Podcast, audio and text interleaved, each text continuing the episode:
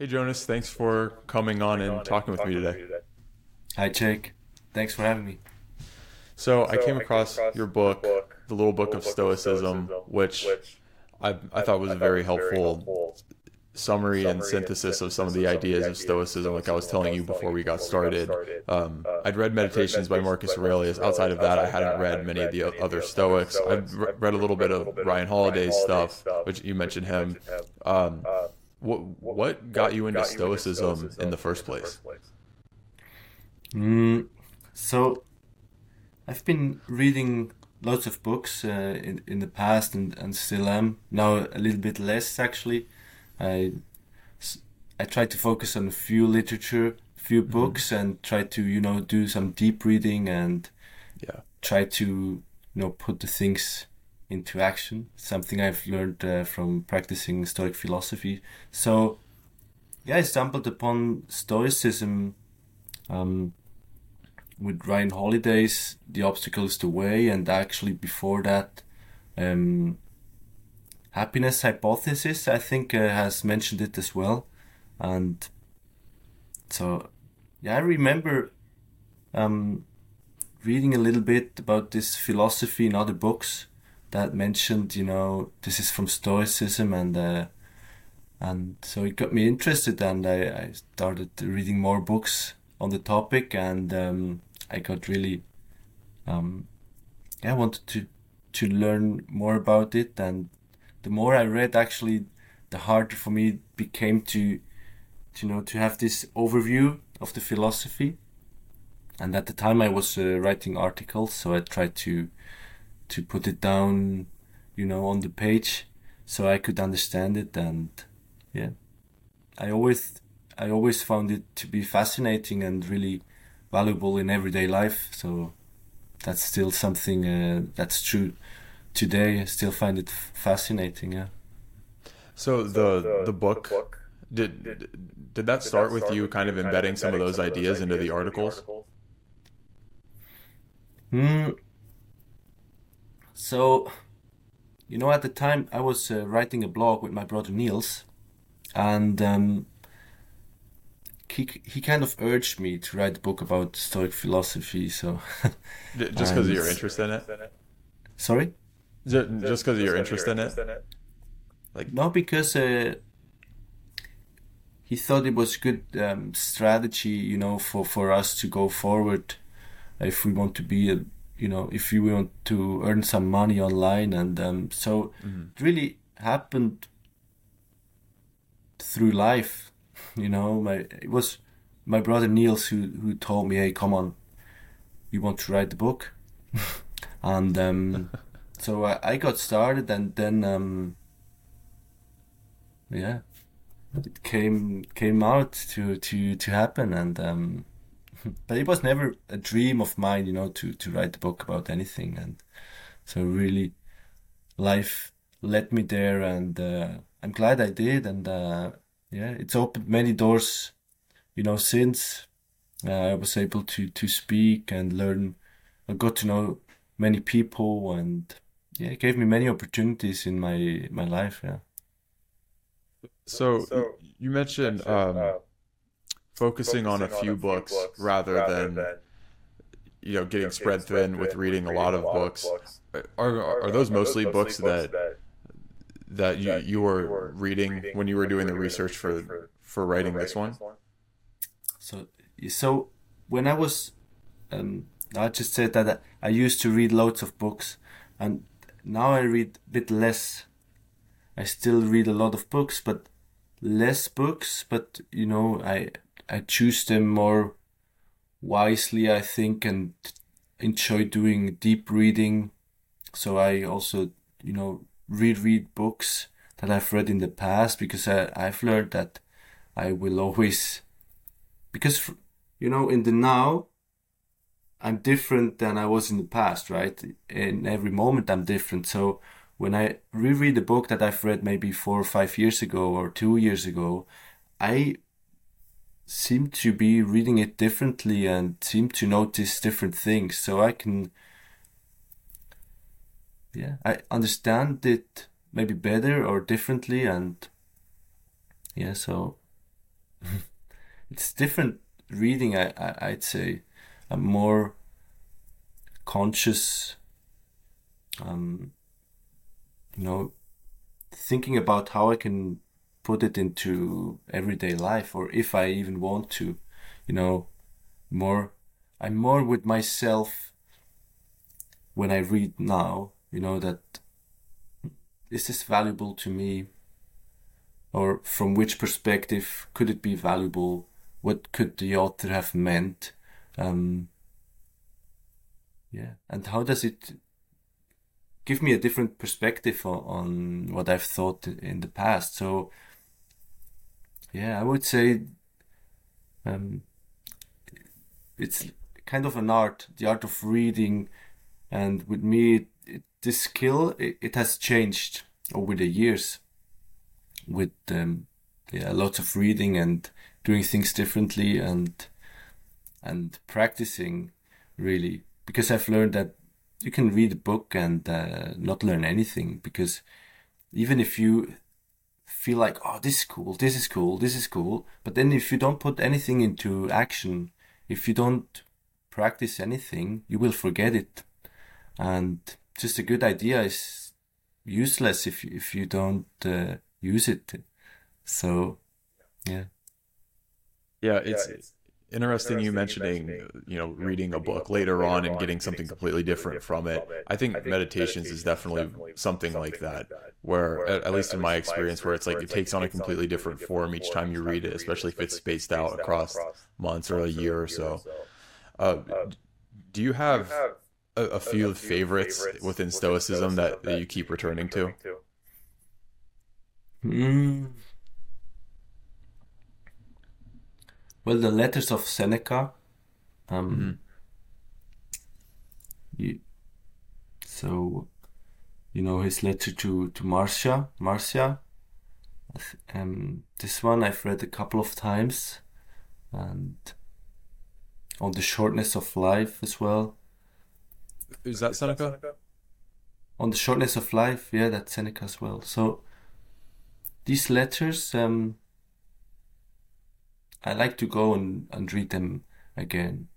And one book that's not classic Stoicism, but uh, I think is it's very close is uh, Man's Search for Meaning by Viktor Frankl. Mm-hmm.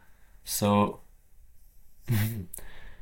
yeah, I've learned that there's so much um, wisdom baked into the book or written into the book that um, yeah, it, it requires slow reading and lots of thinking in, in my from my perspective.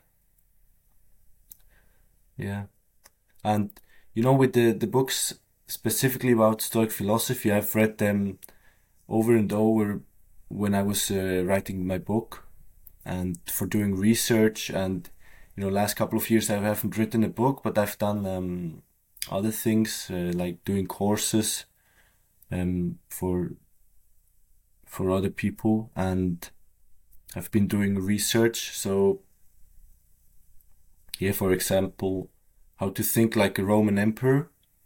I've really enjoyed this one, and um, I learned a lot about Marcus Aurelius' life and his philosophy, and I think it's it's a beautiful book. So uh, I've enjoyed going back to the book.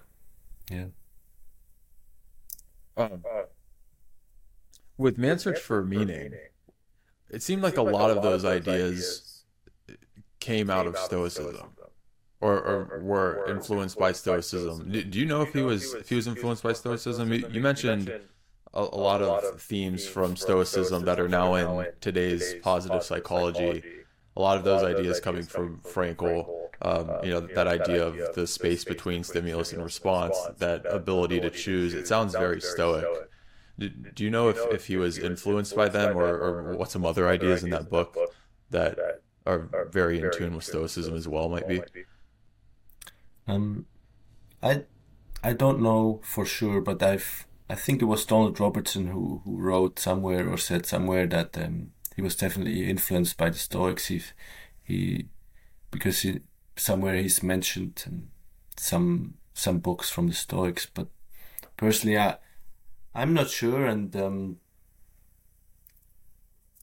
you know, it doesn't really matter where it comes yeah. from because if you have if you share the same idea about life or about something, um, does it really matter who was first on the idea? I don't think so. I think it's beautiful, and I've heard a lot of people tell me, you know, hey, Stoicism has given me this this name on what I've been trying to do my whole life, you know. So many people have had these ideas or some ideas from the Stoics, but they haven't had, you know, the, the name of the philosophy or specific ideas, but they've tried to live in a similar way by themselves. So whether they've learned something in school or from their parents or not, or in books, who knows? But I do believe that, yeah, you might come up with similar ideas yourself, and um, so it's beautiful. It doesn't really matter who, who said yeah. it first or whether, for me, Frankl was actually influenced by the Stoics or not. You know, I think um, history in general, I, you know, because we, we're talking about um, texts that are supposed to be more than 2000 years old. And we talk about the Roman Empire, for example, and this whole, you know, history of ancient Rome and even before, you know, in ancient Greek, Greece with um, Socrates and Plato and Aristotle. So it's a long time ago, and I've never been sure, you know, about history, what's true and what's what's not true, because uh, yeah, how do we know really? yeah. Yeah, so, it's it's fascinating that these people had those ideas so long ago. That they they figured out like some of the core things that even today we're still like yeah like the, the, those ideas whether you came up with them independent of the stoics or, or you read the stoics directly it's like they they figured out some of the most important principles so long ago. Or they seem really important now but you know maybe yeah. you will or we will learn that there's even more valuable um, principles or ideas about life you know? So mm-hmm. because for me now, I would say that Stoicism helps you up to a certain point, you know, with, um, yeah, in your consciousness, in your, um, so, so maybe, you know, there's, I don't know what's higher. Maybe you can say maybe some part of spirituality, you know, that, that if you think about who you are, you know, like, I mean, the Stoics they have this eudaimonia, the idea of, yeah. of being good with your highest self, this divine spark. So maybe they had this idea that you are a soul in a body. Um, so for me, maybe this goes further, you know, than with the Stoics, it's a lot about rationality, thinking clearly, and you know, putting emotions a little bit to the side. And where I'm now, I, I really try to integrate my feelings into everyday life and really go and trust them, feel them, and go and trust. And I differentiate obviously between feelings. You know, I would say there's a feeling that's coming from deep within or from this highest self, and there's this feelings that are just like um you know a bit superfluous you know like oh, i want this cookie or um, i want pleasure. So there's like this the feelings of that want short-term gratification like i want um i want this i want that. But if you if you have a certain awareness in the moment i would say you can differentiate between this sort of feeling and the deeper you know, I know where I want to go, or I know this is true for me. So I, I try to go there. And with these things, I would say they are beyond the, the material world. So we cannot really explain, you know, why you fall in love with this woman, but not with that woman. So uh, in my experience, it, it's like I, I cannot say it's beyond explainable with um, what we have here in the material material world. So I I know there's something beyond, you know, that you you know, energetically, spiritually, whatever, and so maybe we will have some ideas that will, you know, take us further, and um, you will say, "Yeah, Stoicism is really helpful," you know, to keep grounded, to live well, to to be well, but only up to a certain point, and from that point onward, you you will need something else. So, yeah, maybe we will look back and uh, say, yeah, Stoicism was really helpful, but um, now. Uh, I might not agree anymore with with some of its things because of the where it can lead people to maybe try to suppress their emotions a little bit. That seems like it. It, it, it seems like a concern with stoicism, but it seems like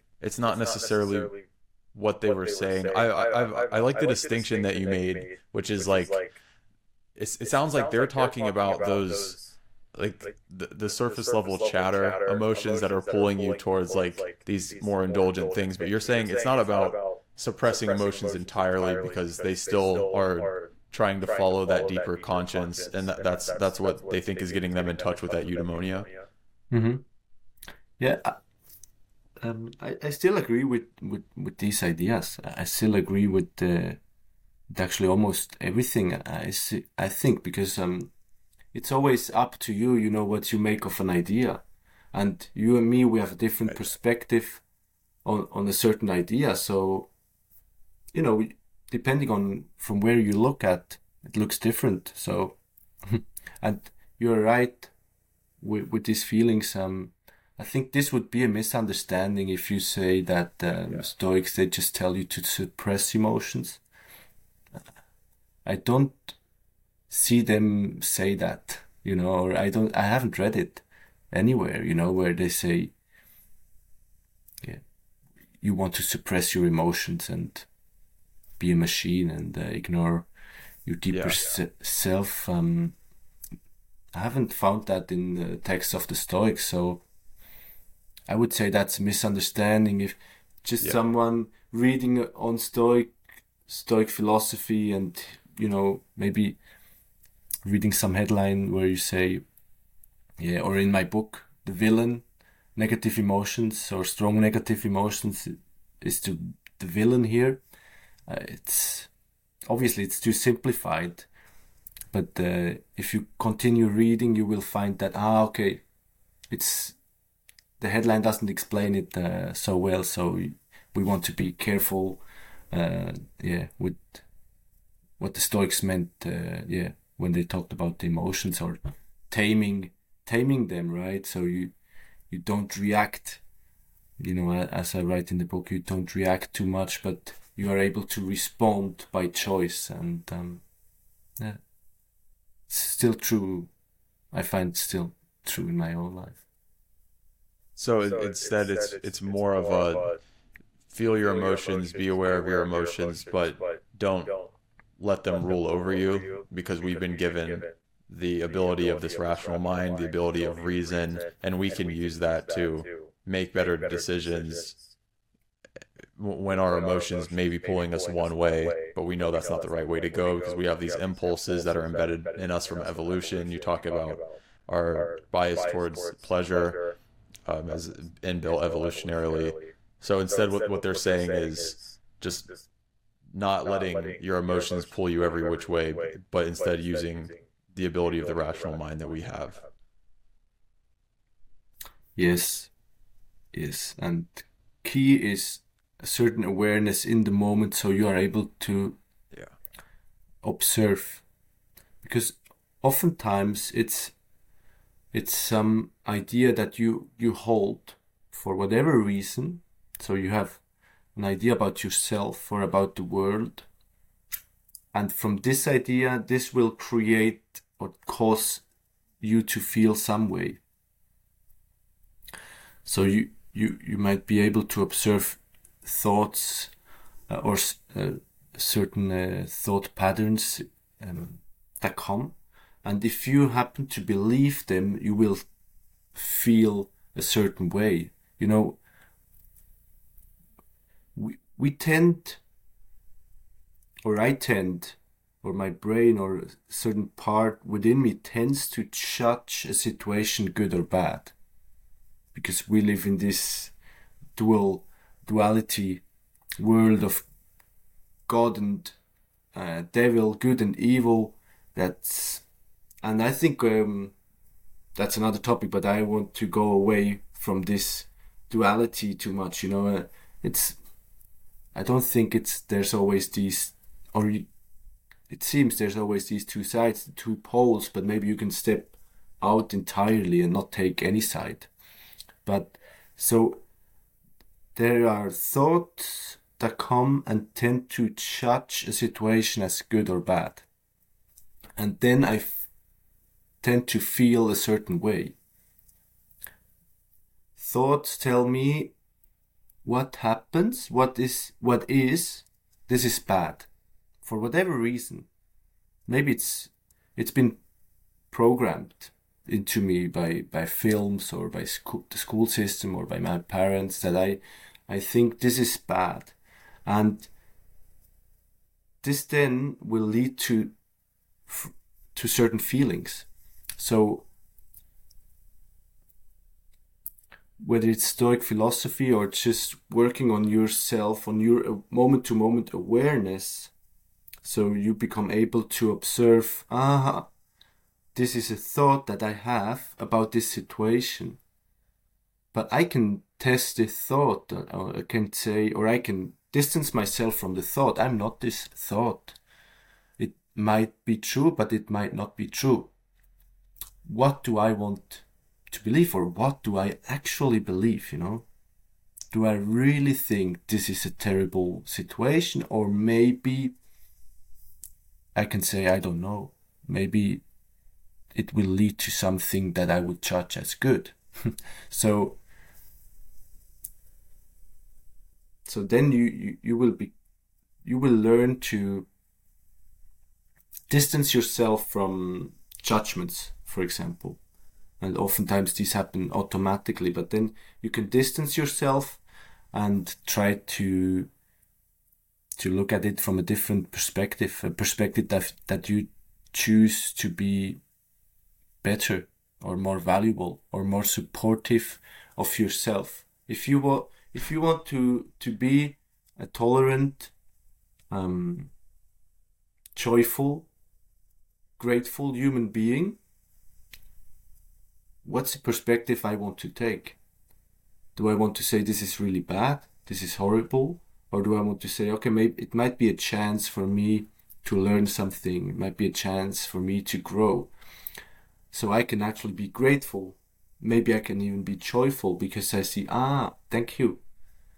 Um, the Stoic Gods, you know, in this, uh, the book by Will Irvine, the Stoic Challenge, he, he, he says that if, if something's happening that seems to be unbearable or ch- really challenging, you can say, thank you, Stoic Gods, for testing me.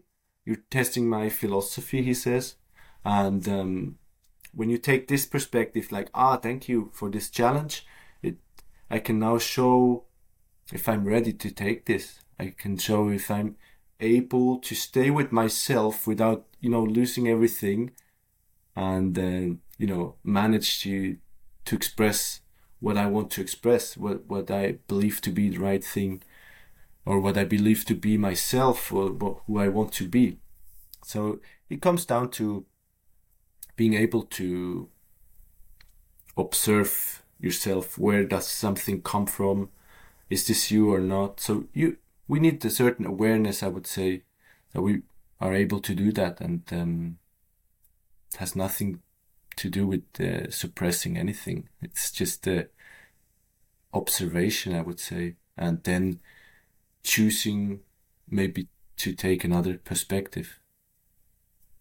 Yeah, yeah it sounds, like they're, they're very much on the same page when it comes to that to many of the Eastern traditions, like Taoism, Buddhism, Hinduism, in terms of the dualities and not necessarily identifying with judging everything as good or bad because there's so many variables you're not sure. And they also put a big emphasis on awareness. In the Eastern traditions, there's a lot of seated meditation and things like that. Did the Stoics have certain practices? Like I know Marcus had the journal um, that seemed like he would do morning or night, maybe. Um, do, do they have many daily practices that help kind of tune in that awareness? That's something similar to a meditation.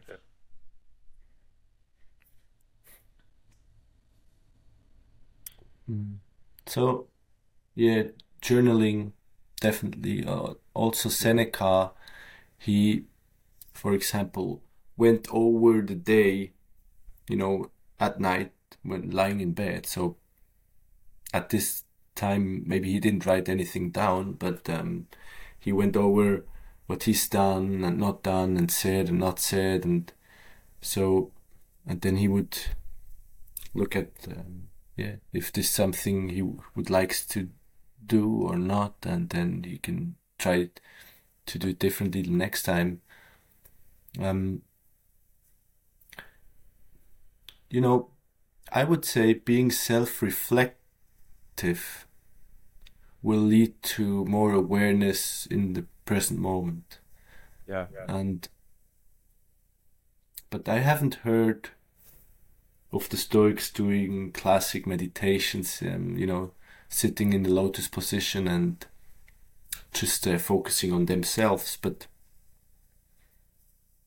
as the book, or you know, Marcus Aurelius' Meditations says, it's like, yeah, so it's not Zen meditation where you sit and be with yourself, but it's another awareness practice the practice of self reflection, I would say. But, you know, um, it was different times, so they didn't have a cell phone, they didn't have computers, they didn't have so many distractions, so they were with themselves alone a lot of the time. So, um, I would say they certainly did have certain ways of meditation just because they had some solitude baked into everyday life that we, from my perspective, we greatly miss today this solitude, being with yourself and just your thoughts alone, and no distractions, no other minds.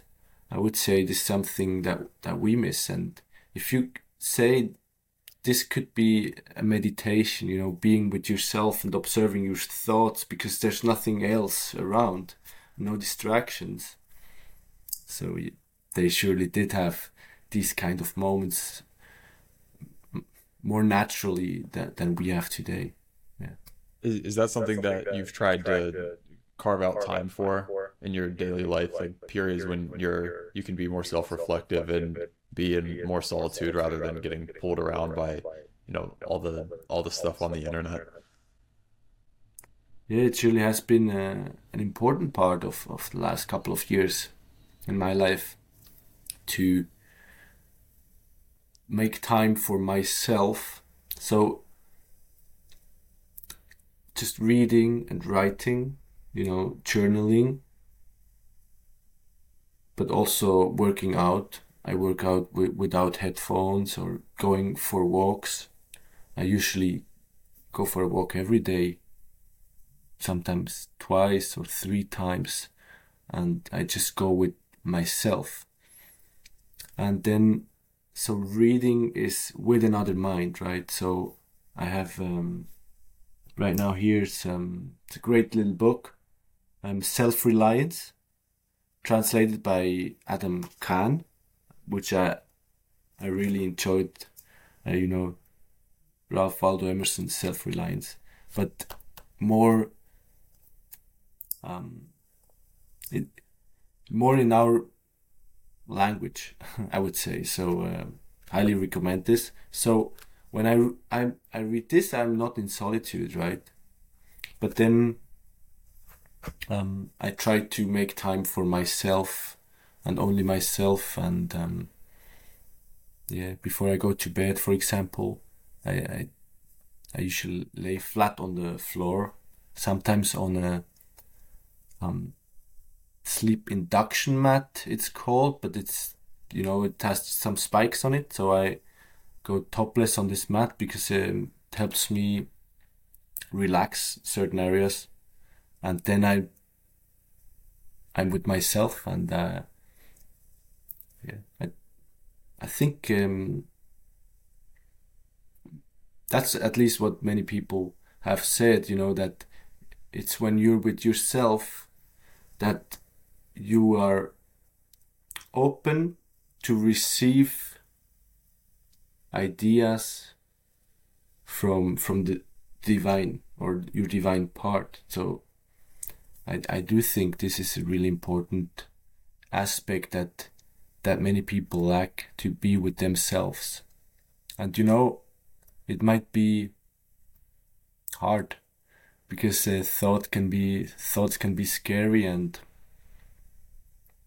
yeah you know people think uh, or they often or they tend to say or some people tend to say that oh i can't do meditation. I'm really bad at it because i have all these thoughts. And they don't know that this is good. That's part of the process. And it's good so they are able to observe it. Almost nobody can do meditation where they have no thoughts. Um, i think there are people but um, i'm not there i'm far far from from it and it's okay so you, you want to start being with yourself and just observe and yeah i mean there's many um, tools that help you um, doing meditations or being in solitude. Can we talk about that concept of eudaimonia? I've, I've, I thought that idea was interesting because with Stoicism, it seems like it's very, you know, practical, stripped down, focus on the material world. But they, they do have some ideas that are more metaphysical. Could, could we go over the, the eudaimonia concept and what they what they mean by that? I mean, I can only say what I understand, right? So yeah, yeah, sure. Concerning anything, so I don't speak Greek, but apparently eudaimonia is you means good or being in balance with your inner daimon, daimon, and you, it can be translated as highest self or your soul or this divine spark. Um, in the book, I say highest self. For me, right now, I would call it the soul. That, um, so I believe that I'm consciousness, and right now I'm here in in the body. But if this body dies, I will be well. so I'm not so this consciousness that's what what i currently understand and for me this is what they've understood with eudaimonia that you have something that's higher that's not physical this consciousness that's coming from somewhere else. And you want to live so or you will be well if you live in in harmony or according to to your soul you know to what what this part within you knows to be right for you to do might be different for you and me right? So i mean now you are you have started doing a podcast so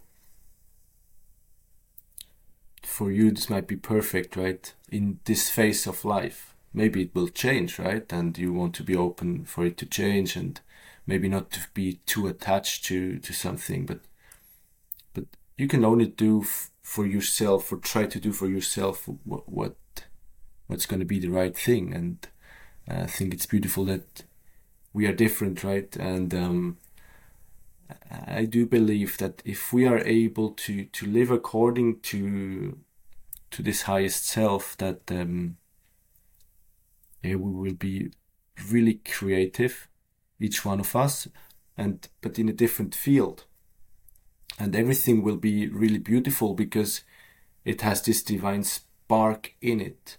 So, um, I mean, you might be a better speaker than I am, right? It's I'm happy to to talk to people and um, share some ideas, but um, hasn't been a really good skill of mine, I would say.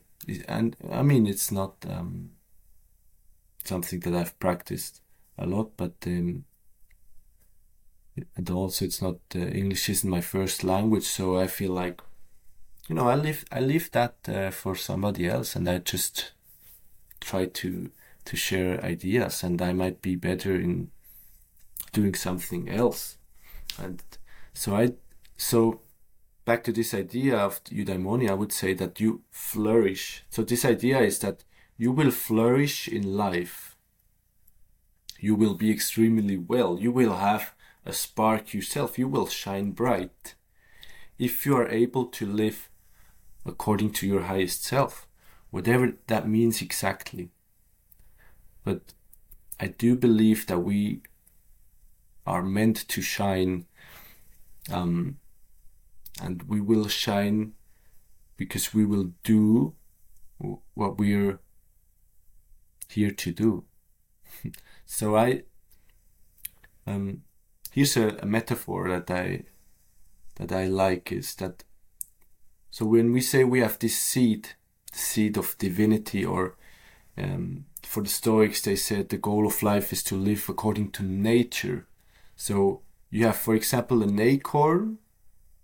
That's and the acorn's nature might be to grow into a strong oak tree.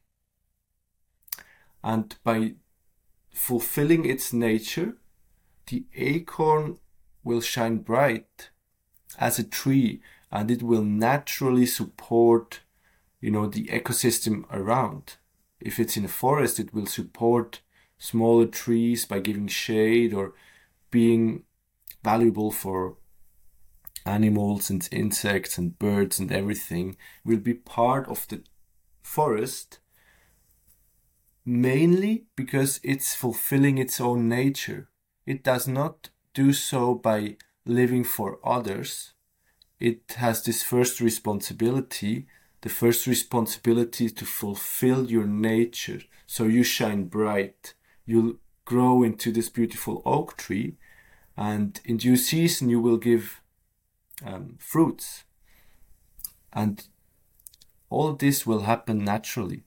So this is a an image I have in mind that um, like this acorn that grows into the tree and naturally supports everything and is a gift to the world around it by by fulfilling its own nature by living itself. In a way selfish you can say but by being selfish it is a gift to everything around. So so I, I try to remind myself or use this as a reminder to actually look well after myself so I might shine. And if I shine, um, I might uh, help others to, to, to shine as well. And by looking after myself properly, I, I yeah, I can live by myself, for example, and don't need so much support from others. I, yes, I need support, but I'm yeah. um, self reliable. You know, self reliant. I'm I'm well like this. The tree, of course, the tree when it's young, it will need support, but it will receive the support naturally from other beings, which try to live out and fulfill their own nature. So this is kind of what I I understand uh, with eudaimonia is uh, that like this tree, the tree is flourishing by living and fulfilling its nature, and we have a different nature than the tree, and each one of us has slightly different, you know, strengths and um, skills and ways to live.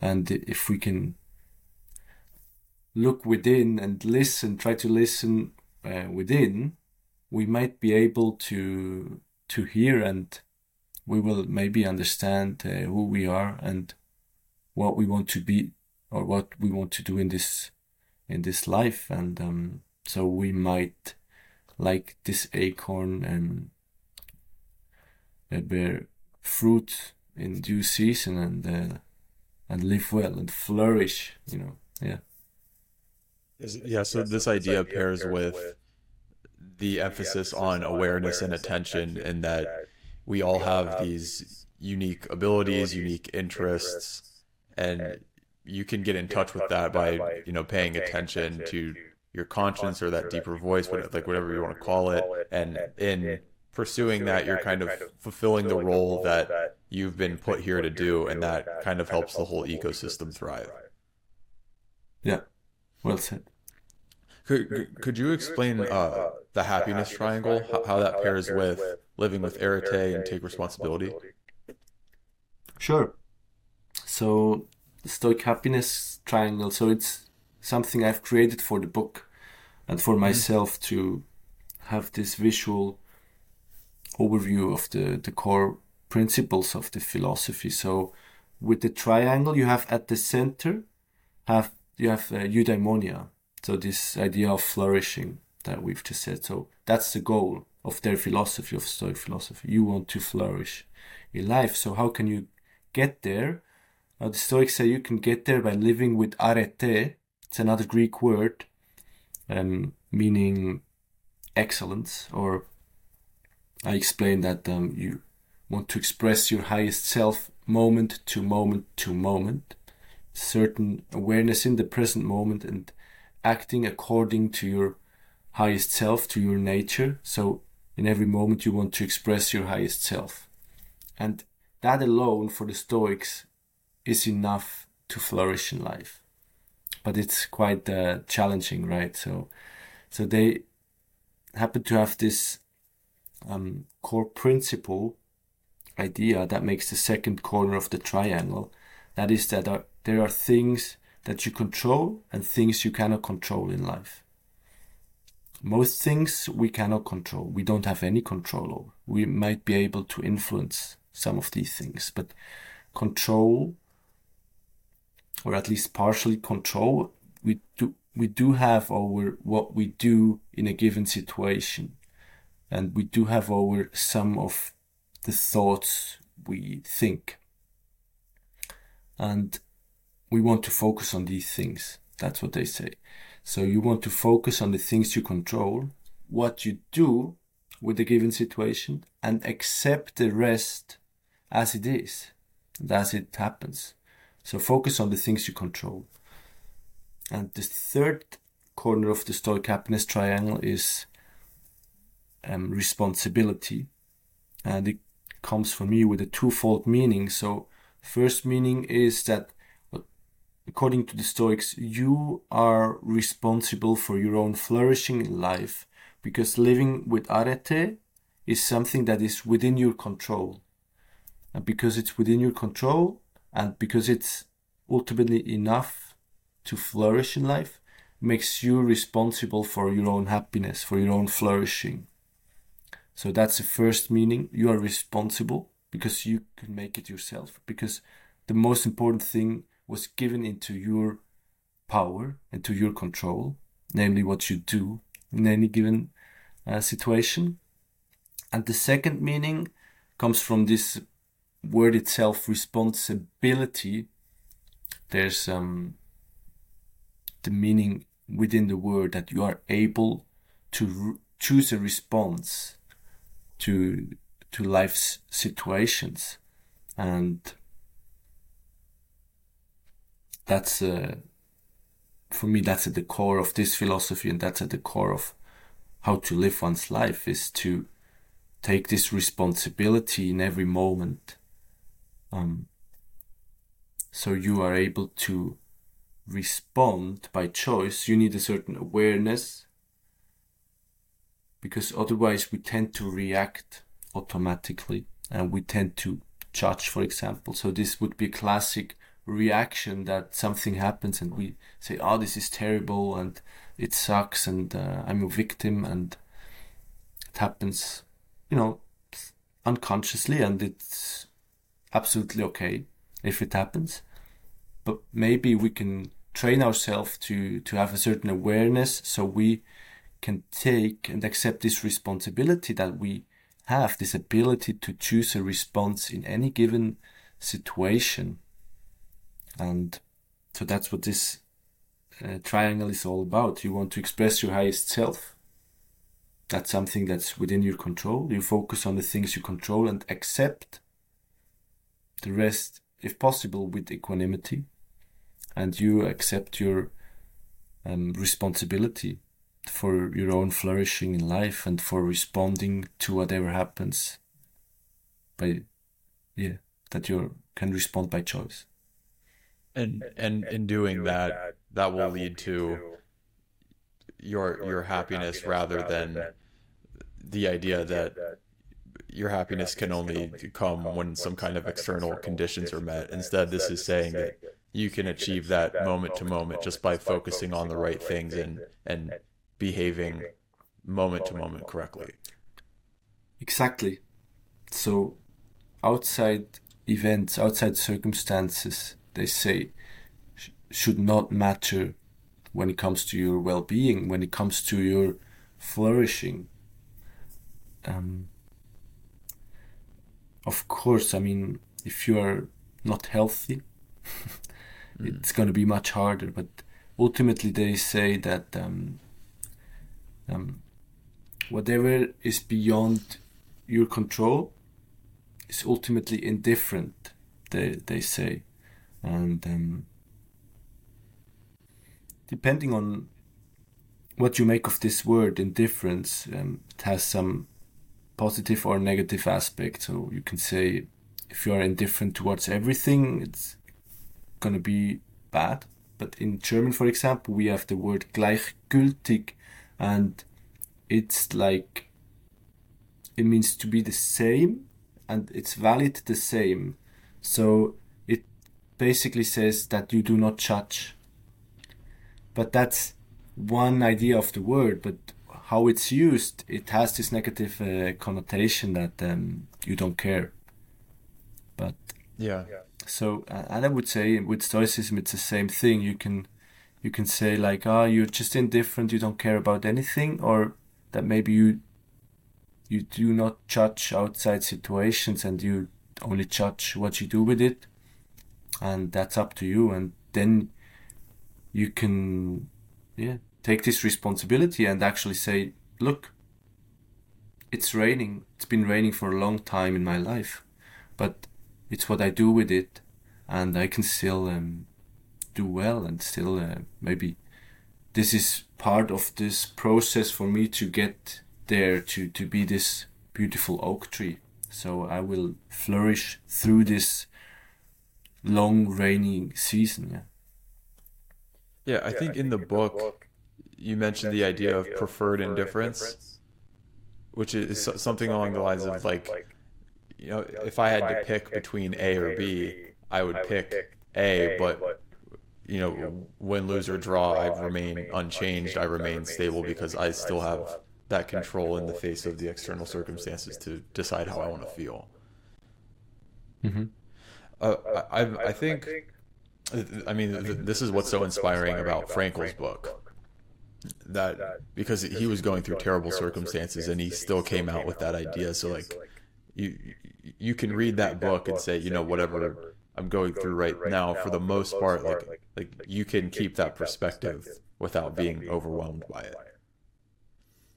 I, I, I thought it was interesting how, how you were mention, mentioning uh, the similarities between Stoicism and positive psychology. A, a few days ago, I talked to a positive psychologist who has a subjective well-being model within self self-determination theory where he, eudaimonia was the first step and and he thought that like it, he was speaking of it in terms of the actions that you take. So you're taking the right kinds of actions with the right kinds of motives, and then that leads to satisfying the psychological needs that within self-determination theory, and then that leads to your feeling of subjective well-being.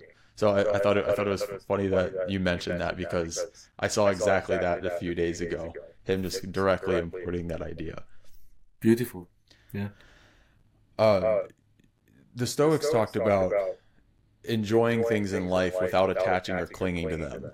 That seems like a very difficult thing to do where you're remaining grateful and you're enjoying the things that you get to experience, but you also want to keep a comfortable enough distance to where you know these things are going to go away at some point and you don't want to be too beat up over that. How do you kind of balance between those extremes? Like, what are some perspectives you can adopt? So, I would say it depends on how you look at life. Mm. So, if because how currently how I look at life is that um, death will only be a physical death, but not death um, to my consciousness or to who I really am. And with this perspective, it gives me a certain um, tranqui- tranquility, I would say, uh, about life. You know, like it's I'm gonna be fine. And also, when somebody else is going through a tough time, at some point they will be fine as well. So generally, it depends on how you look at life. But I'm, I don't feel like I will. What you said is to keep a certain distance. You know, I don't think this is necessary. I feel you can try to um, be in the moment and fully enjoy whatever you're um, doing or enjoying at this moment without keeping any distance because you will have this awareness is the awareness will will always be there with after certain practice you know being aware of this life basically how it works that things come and things go like ultimately this physical body um if you have this awareness you will always be aware that um, something might be given only for a moment and you enjoy it. And of course, it might be really hard if it's gone, especially if it's a human being or mm-hmm. or another being that you've loved. That's probably the hardest thing if you look for a parent to lose their children or right. or for a husband or wife to lose their partner, right? So, I mean, I have. Uh, lost some friends and uh, so one was he had cancer and one he, he committed suicide so uh, it's um it, in a way it's really sad you know but i i find for myself it's been working to know to be grateful for the time that we've spent together and it's valuable for me to know for myself, I know it that they are fine and that we will meet again. So I cannot really be too sad because um, I'm not sure this is really bad. What happened? Right. It's sad that um, that young people don't want to live any longer and take their lives. I think this is really sad, and we want to ask questions why this happens um, quite frequently in the, the Western world. What's what might be wrong with our system, and why why don't we have? Why cannot the system or how we live help these people who don't find um, life worth living? So that might be something to you know think about and talk about. But ultimately, I, I feel like I, I don't know if this is really bad or not and if if this um, friend of mine he who died of cancer is yeah. Depending on the perspective you know it's really sad and when i think of his mother i feel with her and that and i understand that she she, she misses him and um, she wouldn't want this to happen again obviously. So it's preferred indifferent that you are healthy, for example, that your family is healthy, but ultimately, I do think it might be indifferent or depending on the perspective that you take, and I think I feel like I can choose this perspective. Um, not always, but uh, more and more that I say that maybe it was meant to happen for for a reason that now friends like like me we can learn to to deal with something we can we can maybe so it brought us together so we meet mm-hmm. At least once a year for a couple of days um, to mourn not to mourn this friend but in memory of of him.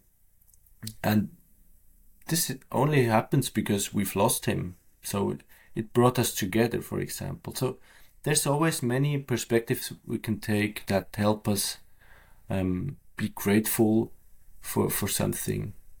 So I would say you go and enjoy, but you have this, you develop this awareness that um, nothing lasts forever, and uh, unless uh, only obviously who you really are. but um, in this life, uh, nothing lasts forever, and I would say it takes just practice. You want to practice um, with yourself. You want to practice um, letting go you know.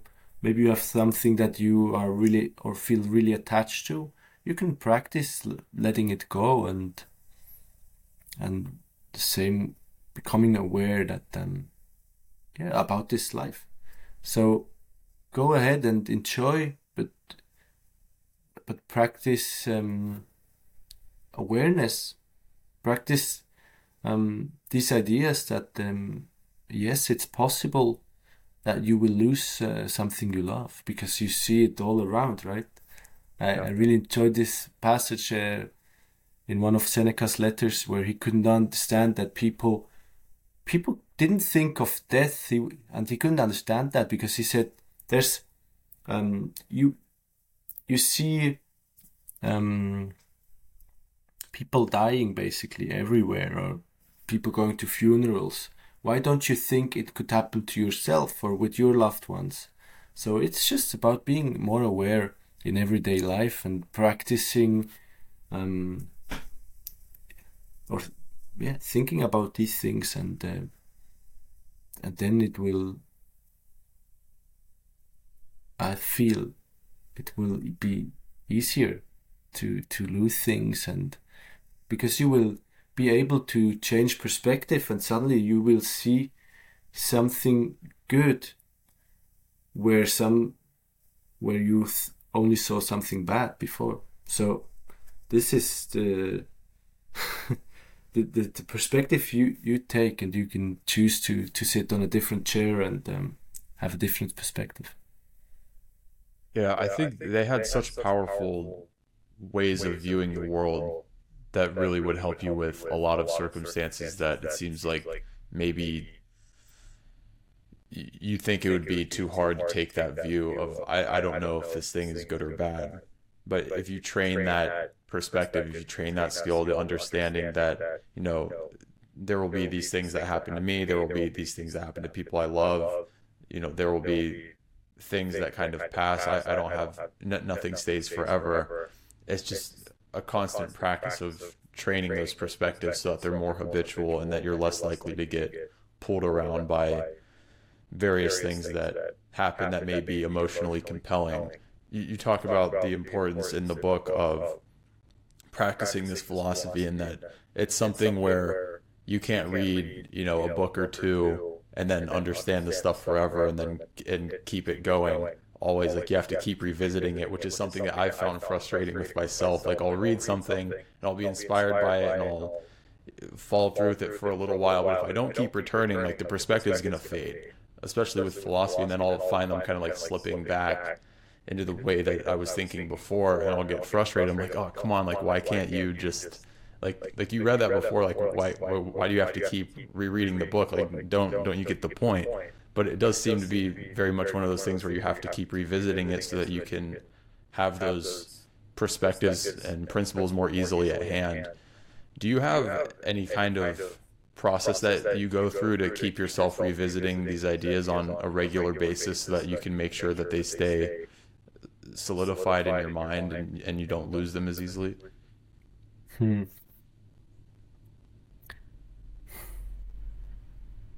Well, I I've been doing or coming back to certain exercises um, again and again, but I didn't really have a, something put into place that would help me do it because I was constantly reminded. Um, because I, have written this book and um, people like you have, you know, I receive lots of emails, you know, from people all around the world thanking me f- for, for the book and reminding me of certain ideas. And so in, in my life, um, it happened because it happened this way that uh, I get, I receive, um, I receive um, everything from the outside actually that helps me get back to this philosophy. Um, but with, with other things, um, it's a question of how much value do you give to something.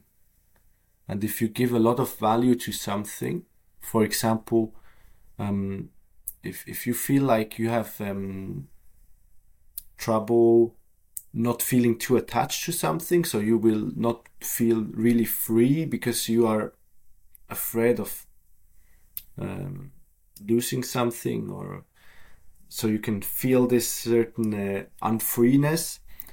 So you you want to give it a certain value, right? So you can come out of this trouble, of this challenge. So you will um, put reminders into place. I mean, you can um, sit down once a week, every night, and uh, ask uh, certain questions. And this is um, has to do with what you want to do and how you want to live, and you you make your own routines. You have a certain freedom, or we have a certain freedom to to take the time not only to read a book but then also to to take lots of notes and maybe think about it ourselves and ask ourselves how can i put this into practice? And then if i find myself forgetting about it so as you said that's frustrating like ah i forgot it again. I've i've known this so you haven't really have it um, it as a second nature, certain mindsets. And it takes practice. so how can you practice it? You you want to make a regular practice and you can do it in your journal. So you can ask certain questions in your journal until it becomes second nature, a certain mindset, and then you maybe want to practice something else. So I really see it. It's um, was it um, Seneca maybe? You know, when he he wrote about, I think it the shortness of life, shortness, on the shortness of life, when he writes about time as the most precious um, thing we have, and that how to live well. Takes so much practice but people only give the remnants of time to themselves to actually be reflective and ask themselves how they want to live but they do everything else first. And you know when when you want to get better at anything if you want to to play um, billiards the more you practice and the more conscious you practice um, the better you will get and if you go once a year, you will say, ah, last time I, I was at the same point already. I couldn't uh, hit the balls well. Well, you will have understanding because you haven't played, and with with things concerning life, it's the same thing. It takes practice, and you will find your own ways how to remind yourself of doing these things. Basically, uh, uh, one reminder is to put uh, a note somewhere like and read this again or so yeah how how do i not forget things i take notes and i put them down somewhere where i see them or where i will search for them or when I need them. Yeah. yeah. Yeah the, the Stoics, Stoics have, have various, various tools for increasing, increasing empathy and, and better, better interacting with other people. people. There's, There's, a bunch, that you give in the book, book in the last chapter. Could, could you go over some of the I guess, some of the tools or perspectives that you found most useful in and maybe strengthening relationships with other people or being more tolerant with other people, just better interacting with others in general. Mm. I would say what helps me a lot is um, to understand that people try their best and, and that we have a different uh, past a different upbringing and have had different life with different situations so it makes me more tolerant you know that yeah this idea of it's a socratic idea that nobody um, does something wrong willingly yep. so So this helps me. I would say that um, I, I see the good. Uh, I try to see the good in people, and uh, I know that I make mistakes, and I've made mistakes in the past, and so I'm I'm fine with that. Try to not repeat them. Try not to make too many mistakes, but as I've made mistakes, I cannot judge other people making mistakes it, it, it happens. And of course, depending on the relationship you have with this human being, uh, you, it may, might have some consequences, some mistakes. Um, that that will be up to you to decide. Um, further, this idea uh, of we're all limbs of the same body is um, I mentioned this duality, but uh, I do think that we come from the same source. Mm-hmm. Our consciousness comes from the same source. Ultimately, I don't know how far back that goes, but I I see you in me, and and yeah, in, and not only in human beings, but even in uh, also in animals and in trees and you know in nature. I think uh, that we have a shared consciousness somewhere and ultimately i hurt myself if i do something that's um, not according to my self my highest self because um, we're all part of the same same world right now. I mean, if I do something that hurts you, it will come back to me. If not, maybe not through you, maybe through something else. I, I do believe in this because it's energy and yeah, it's how I see life work. So this helps me as well to to being, for example, more patient when when a part within wants to be impatient, you know, with um, with dogs, for example. They, for me, it's interesting to to observe myself that some part becomes impatient with the with dogs when they behave in a certain way, and and I mean, um, I I was able to observe that, and I said to myself, hey I don't want to be impatient with dogs. I I have this um, capacity, um, is a much higher capacity than dog, or so it seems, you know, and and they have other things, you know, they're beautiful when they they, they share their uh, feelings. They're really happy, but they also they they bark and do things that uh, I feel like ah can't understand, right? But I can work on my patience with these beings, and. Uh, and it's beautiful. Um, so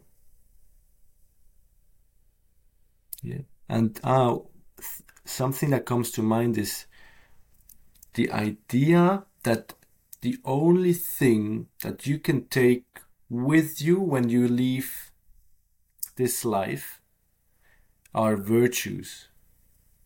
So you, for example, this patience I've been working on with the dogs, if I uh, learn, if I master this patience, or if I get better at being patient, this is something I can take with me when I leave. The same with other virtues. Um, kindness, for example, or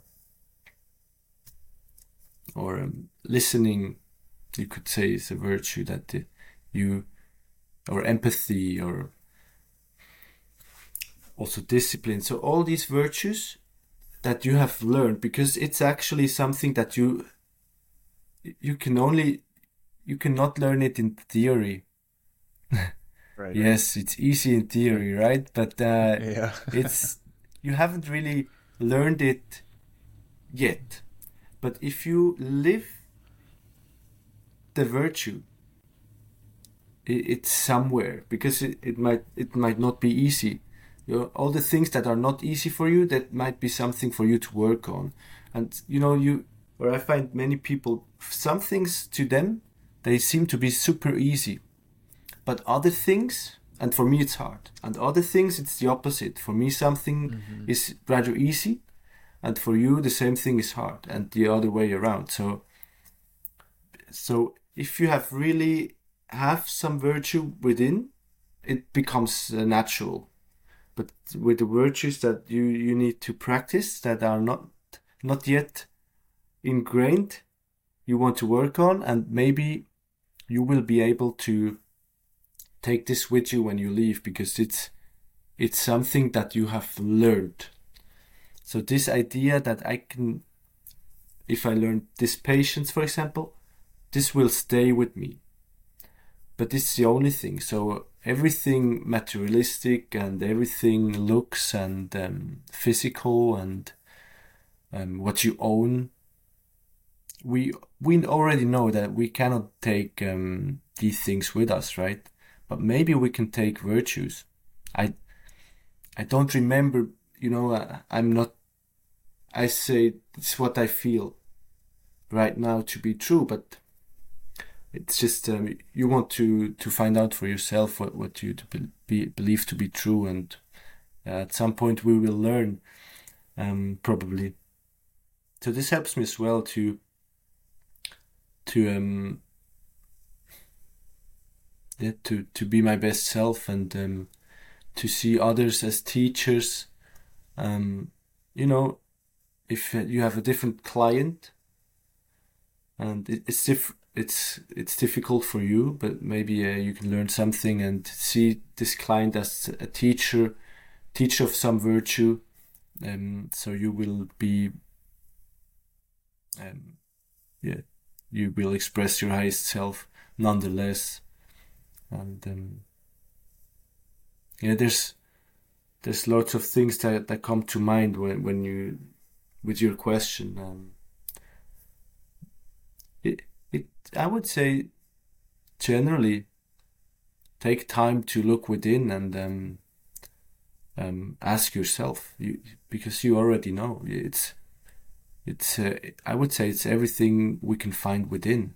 We just need to make the time and uh, ask questions and be with ourselves and be reflective and and put in the work that's that's needed to to make the necessary steps forward and and suddenly with the higher awareness in every moment it becomes easier as well because we are able to observe everything a bit better and then we can actually learn faster i find. Yeah, yeah i like, I like idea that, idea that virtues and character are the things that are actually the most long lasting where it can seem like that may not be the case because we can't like observe them physically like it's harder to get a grasp on them. so somehow we think that like things that are physical last longer maybe but that idea that like the virtues that you develop and the character that you have that's the thing that kind of sticks with you forever and then maybe after after you pass as well. uh, and I, I like that you mentioned I, th- I think in the book you called it find find your faults or find your flaws, which was which uh, helps with that perspective of like I do these things wrong too, like I make these mistakes as well, and then adding into that seeing yourself in other people and other people in you, you can see that it's just like the same thing with them.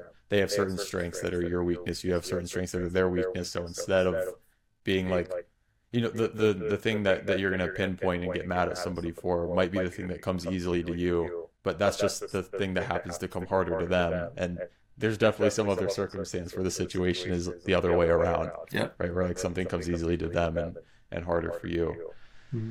Um, yeah, I, I think in the in the book in that in that last chapter, you really have a good a, a lot of good ideas for just being more patient, better interacting with others, putting yourself in other people's shoes. Um, so I, I I I like that section a lot. Um, what projects do you have coming up that, that you're working on now? Do you have anything anything new in the books or new in the works as far as books? Is it mostly articles and stuff? What what, what have you been working on?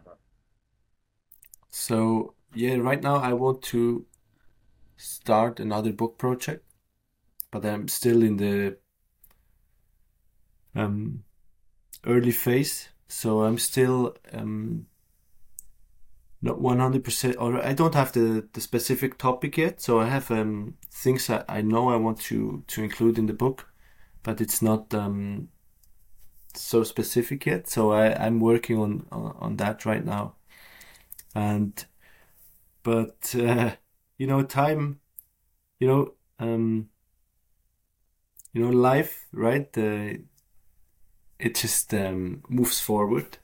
And so ultimately i try to live according to to my truth. And um, so yes I, one thing for example that i value is um, spending time with other people, with people I, I, I like, uh, with people I want to spend time with. And um, so that's why um, I have been a bit slow with this uh, project. So we, there's one part within that would like it to go faster, but obviously I, I need to, or I, I have um, only a certain amount of time and energy and um, so it's always interesting to find there the right uh, mix of living right? What do i do? What do i not do? And um, so yeah for example i had this birthday party of a friend so he turned 32 on sunday and had uh, this birthday party on saturday. So it's you know with with all such invitations and um, yeah, with the people you meet in your life, um, you, yeah, it's always a a question of um, how much is something worth to you. So this birthday party, mustache. That's why I'm having a this uh, mustache. He, he, that was his motto at his party. So. Uh, yeah, then I, I want to bring him something, and I, I wrote him a beautiful card, and you know, it's um for me it's I choose to do these things because I, I find it's it's valuable, because I want to invest in a good friend, and uh, I want to to spend time with him. So, and like like with this, it's similar with everything else. You know, like you want to make time for solitude. You want to practice um, um, not being attached to things and then you want to write the book and you want to do this and that and um, it's still uh, for me right now it's uh, it's been an art to to to make time for the things that I, I value most um, yeah. Yes yeah, so, so kind of just letting things come as they come and like kind of you know making sure that that you're giving time and attention to the various things that you find important. So so you're not getting caught up in like the i have to do the next thing the next thing the next thing because that that would eat up the time for these other things. yeah. so you're kind of just like you know one day at a time like focusing on what's most important to you just kind of as you go. exactly. But i i'm still finding out if this is gonna work or if this the second book is always is it is ever gonna find um its way into the present. So maybe I will need to change a little bit, you know, and uh, just really focus on one thing and um, try to to yeah to to not do other things too much because I'm not sure if it's gonna work with with writing this book, but I'm still finding out and um, I, yeah I will I will see. Cool. So for the work that you do have um, um, where, where, can people find you online? Um, where can people become more familiar with with the work that you've been doing? Yeah, so on uh, me and my brother's blog, NJlifehacks.com. So it's N is for Niels, my brother, and J is for Jonas. For me, NJlifehacks.com. And that's where you find the, all the articles. And yeah, you you can uh, if anyone wants to, can reach out to me via jonas at uh. You can send me an email and and uh, we'll respond. Not always very quickly, but uh, sooner or later. Yeah, and I'm not on social media because that's something I see as um, not healthy or dangerous a bit a bit dangerous. I think you you can use it in a healthy well way. Uh, I choose um, not to use it uh, because I see certain dangers and also um, I don't like it. yeah, it's definitely one of those where it's like there can be good uses for it, but it's so hard to get pulled in it's, like like, there, there there's a lot of potential cons to it, and it like eats up so much time and attention. I've, I've definitely found my place in that point too, where I'm trying to figure out like how much to use it, how much to kind of distance away from it, because I do feel I generally feel better when I'm not on it. Yeah. So I choose yeah, not to have it, yeah, but um, I mean, it's a wonderful tool as well, you know. Yeah. So uh, yeah. everybody wants to find their own way of how to handle life, right? So uh, currently, mm-hmm. for me, it's uh, not using social media. Yeah. Well, well, thanks, thanks a lot for coming on and for um, um writing that book. You know, again, like like I told you, I it's I, I think it's such a good synthesis of all of these various ideas because you have many Stoic texts, many Stoic ideas, and, and other kinds of texts that are kind of all over the place. So it's it's a it's a really nice way to like kind of have the the most important ideas compact and all in one place. So thanks for writing that, and um, thanks for coming on and talking to me. I really appreciate your time. Sure. Thank you.